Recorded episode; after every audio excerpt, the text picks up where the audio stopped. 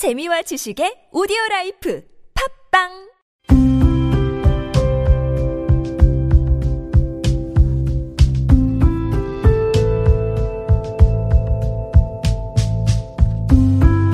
칼럼을 읽어드립니다.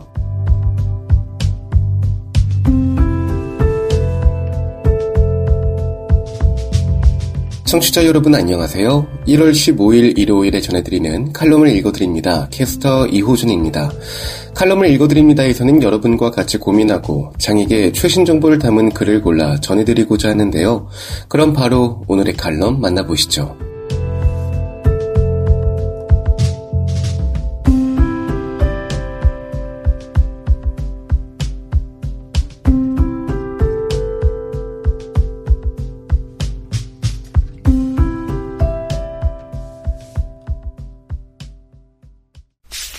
에이블 뉴스.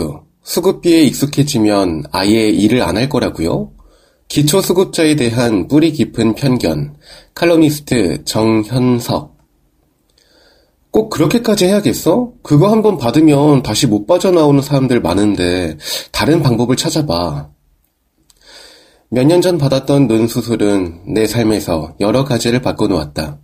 8시간 일하는 것이 수술한 눈에 무리를 줄 수 있다는 의료진의 권유에 따라 일하는 시간을 줄여야 했으며 그마저도 4시간 근무는 자리가 없어 얼마 못 가 일을 그만둬야 했고 그동안 해왔던 직종에서 더 이상 일을 하는 것이 어렵다는 것을 의미했다.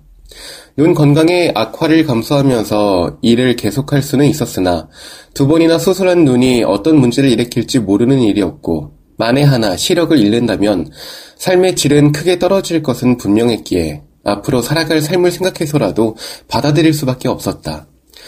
생각지 못했던 시기에 다른 업종을 알아보는 것은 녹록치 않았다. 상황에 따라서는 기초 생활 수급과 같은 제도를 활용해 최소한의 생활을 유지하며 후일을 도모해야 한다는 결론에 이르게 되었다. 당시에는 독립 전이었기에 가족과 이야기를 나누게 되었고 강한 반대에 부딪혔다. 한 번 복지 혜택을 받게 되면 대부분 탈 수급이 어렵고 혹시라도 수급비에 익숙해질 경우 일자리로 돌아가지 못할까 걱정된다는 게 그 이유였다. 기초 수급자들에 대한 뿌리 깊은 오해들을 발견하다. 대부분의 근로자들은 13월에 월급으로 부르는 연말 정산을 기다린다. 적게는 몇만 원에서 크게는 몇십만 원에 이르기까지 돌려받을 수 있어 빠듯하게 느껴지는 월급의 한 줄기 단비와 같은 금액이 된다. 이 금액이 단비 같은 느낌이 드는 것은 기존에 받고 있던 급여라는 금액에 추가로 들어오는 금액일 때에만 가능하다. 만약 고정적으로 입금되는 돈이 없어 연말 정산 금액으로만 살아야 한다면 돌려받는 금액이 급여와 비슷한 액수라고 하더라도 심리적으로 위축될 수밖에 없다. 올해 기준 생계급여를 받을 수 있는 수급자가 최대로 받을 수 있는 금액은 62만 원이 조금 넘는 반면 주 5일 하루 5시간 동안 최저임금을 받으며 근무하더라도 125만 원을 받을 수 있어 생계급여 수급자의 월 수령액보다 거의 2배가량 많다. 그럼에도 불구하고 건강이 허락되지 않아 기초생활수급비를 받는 이들에게 일을 할 수 있는데 일은 하지 않고 나라에서 주는 돈만 받으려 한다라는 시선은 극히 일부의 부정수급자를 보고 판단한 것이다. 만약 수급자가 정부에서 받는 돈에 익숙한 탓에 일을 하지 않는 일들이 대부분이라면 비자발적인 실직자에게 지급하는 실업급여나 정책적으로 지급하는 각종 수당들도 수급권자의 의욕을 저하시킬 수 있는 부분이기에 수급 기간을 단축하거나 액수를 줄여야 함이 맞을 것이다. 그러나 직장에 들어가 실업급여나 각종 정책수당보다 더 많은 금액을 손에 넣을 수 있기에 잠시 쉬게 되는 기간 동안 구직에 도움이 되기 위한 기간으로 대부분 인식되고 있다. 장애인이라고 해서 기초생활수급자 혜택을 바라보는 눈이 크게 다를 것은 없다. 생계급여를 최대로 받더라도 최저임금의 3분의 1도 되지 않고 양곡 할인 역시 1인당 한 달에 한 포 기준 연간 30만원 가량이다. 병원을 가면 500원, 1000원만 지불한다 하더라도 그건 아플 때에만 해당되는 이야기다. 건강이 안 좋아지기를 기다리며 의료급여에 기대어 일 대신 수급자의 삶을 사는 이들이 얼마나 될까? 기초생활수급자의 대다수는 어쩔 수 없는 최후의 수단으로 수급자의 삶을 선택했다.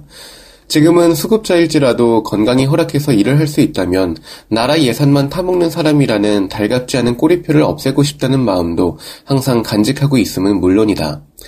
오랜 논의 끝에 독립 후 실직했을 경우 새로운 일자리를 구하기 전까지만 고려해보는 것으로 결론 내렸지만 그날의 대화는 수급자라면 누구나 피할 수 없는 수급자에 대한 편견을 피부로 실감한 날이었다.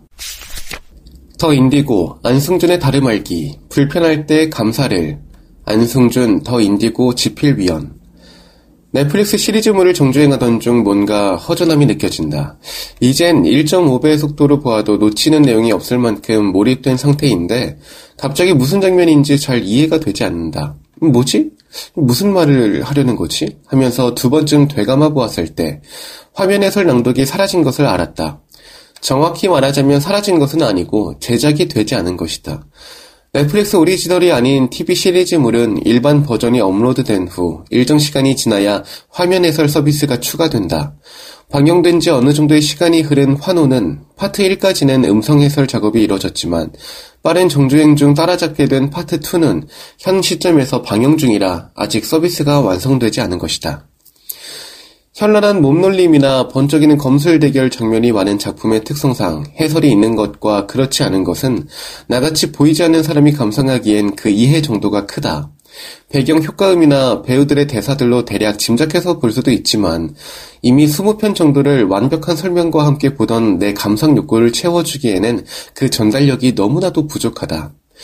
그럼에도 불구하고 궁금한 다음 내용을 볼 것인가와 조금 참고 기다린 후에 해설 버전으로 볼 것인가 사이에 잠시간의 갈등이 있긴 했지만 난 긴 고민 없이 기다리는 것을 택했다. 아주 오래되지 않은 과거에 난 아무런 추가 해설 없는 영화나 연극을 즐기면서 살았다. 동행한 이들의 친절한 설명이 매번 있으면 좋았겠지만 조용한 공연장의 특성상 그런 것을 늘 기대할 수는 없었다. 대사가 명확한 장면들의 내용을 짧게 하여 전체 내용을 추측했다. 섬세한 부분까지 명확하게 알 수는 없었지만 전체적인 스토리를 대략이나마 이해하는 방법은 그것밖에 없었다.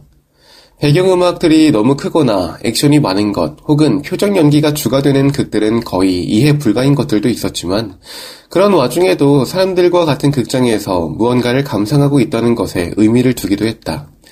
그러고는 나도 다른 이들처럼 공연을 즐긴다고 칼럼을 썼다. 모든 장면을 완벽히 알 수는 없었지만 내가 세상을 보는 것도 그런 작은 포기들이 섞여 있는 것이라며 너그러운 척 합리화를 덧붙였다. 솔직히 말하건대 그땐 그게 진심이었고 난 진정 내가 할 수 있는 최선의 감상법으로 최대한 즐겼다. 일부 영화관과 연극 무대에 해설이 입혀지고 OTT 서비스에는 거의 실시간으로 음성 해설 옵션이 붙기 시작했다. 여전히 내 눈으로 화면을 볼 수는 없지만 거의 보는 것만큼의 감상이 가능해졌다. 해설이 없는 작품들은 보지 않게 되고 언젠가부터는 그건 감상이 아니라고까지 느껴졌다. 영화관에 들어가는 안내만 해주면 나도 나만의 방법으로 어떤 영화도 감상할 수 있다고 당당히 주장하던 몇 년 전에 내가 보았다면 지금의 나는 너무나 나약하고 용기 없다고 할 수도 있겠다. 오늘의 내 결정도 그랬다. 난 조금 놓치는 것을 감수하고 약간 불편한 채로 시리즈의 파트 2를 계속해서 감상할 수 있었지만 편안한 해설 속에 완벽한 감상에 익숙해져 버린 나는 그 선택지를 택하지 않았다. 지금 내 솔직한 마음은 다음 편의 내용이 너무 궁금하다. 일반 버전의 영상이 업로드되는 순간 화면 해설이 함께 올라오지 않는 것도 불만이다. 아니, 누구든지 같은 시간에 동일한 영상을 각자에게 맞는 방법으로 봐야 한다고 어디인가 외치고 싶다. 그 주장은 다시 생각해도 틀리지 않는다. 다만 오늘의 내가 이렇게 불편한 마음을 가지게 된 계기는 그동안의 편안함에서 출발한 것임을 잊지 말아야 한다. 화면 해설이라는 것을 경험하지 못했다면, 그리고 그만큼이나 익숙해지지 않았더라면, 난 어떤 작품도 불편함을 당연시하며 보았을 것이다. 편안함의 크기가 커진 만큼 다시 느끼게 된 허전함의 크기가 커져버렸다. 자동차를 타본 사람이 멀리 걷는 것에 불편함을 느낄 수 있고 많이 가져본 사람이 부족함을 안다. 오늘 내가 느낀 불편함은 그동안 화면 해설 작품을 만들어주신 분들의 수고로움 덕분임을 안다. 세상은 점점 나아지고 있지만 계속 나아져야 한다는 것은 어느 시점에도 완벽하지 않다는 증거이기도 하다. 더 좋아지는 만큼 이전의 편안함은 상대적으로 불편함이 되고 만다. 불편함이 느껴진다면 그만큼 편안해졌었다는 뜻이기도 하다. 내게 새로운 불편함이 느껴진다면 그것을 불편함으로 느끼게 할 만큼 많은 편안함을 만들어준 이들에게 감사하자. 불편함은 끝나지 않는다. 그때마다 나의 작은 감사함도 끊임없이 함께 하기를 바란다. 내 글을 보고 환원 파트2의 화면 해설 작업을 더 빠르게 서둘러 줄 관계자 여러분께 미리 감사드린다.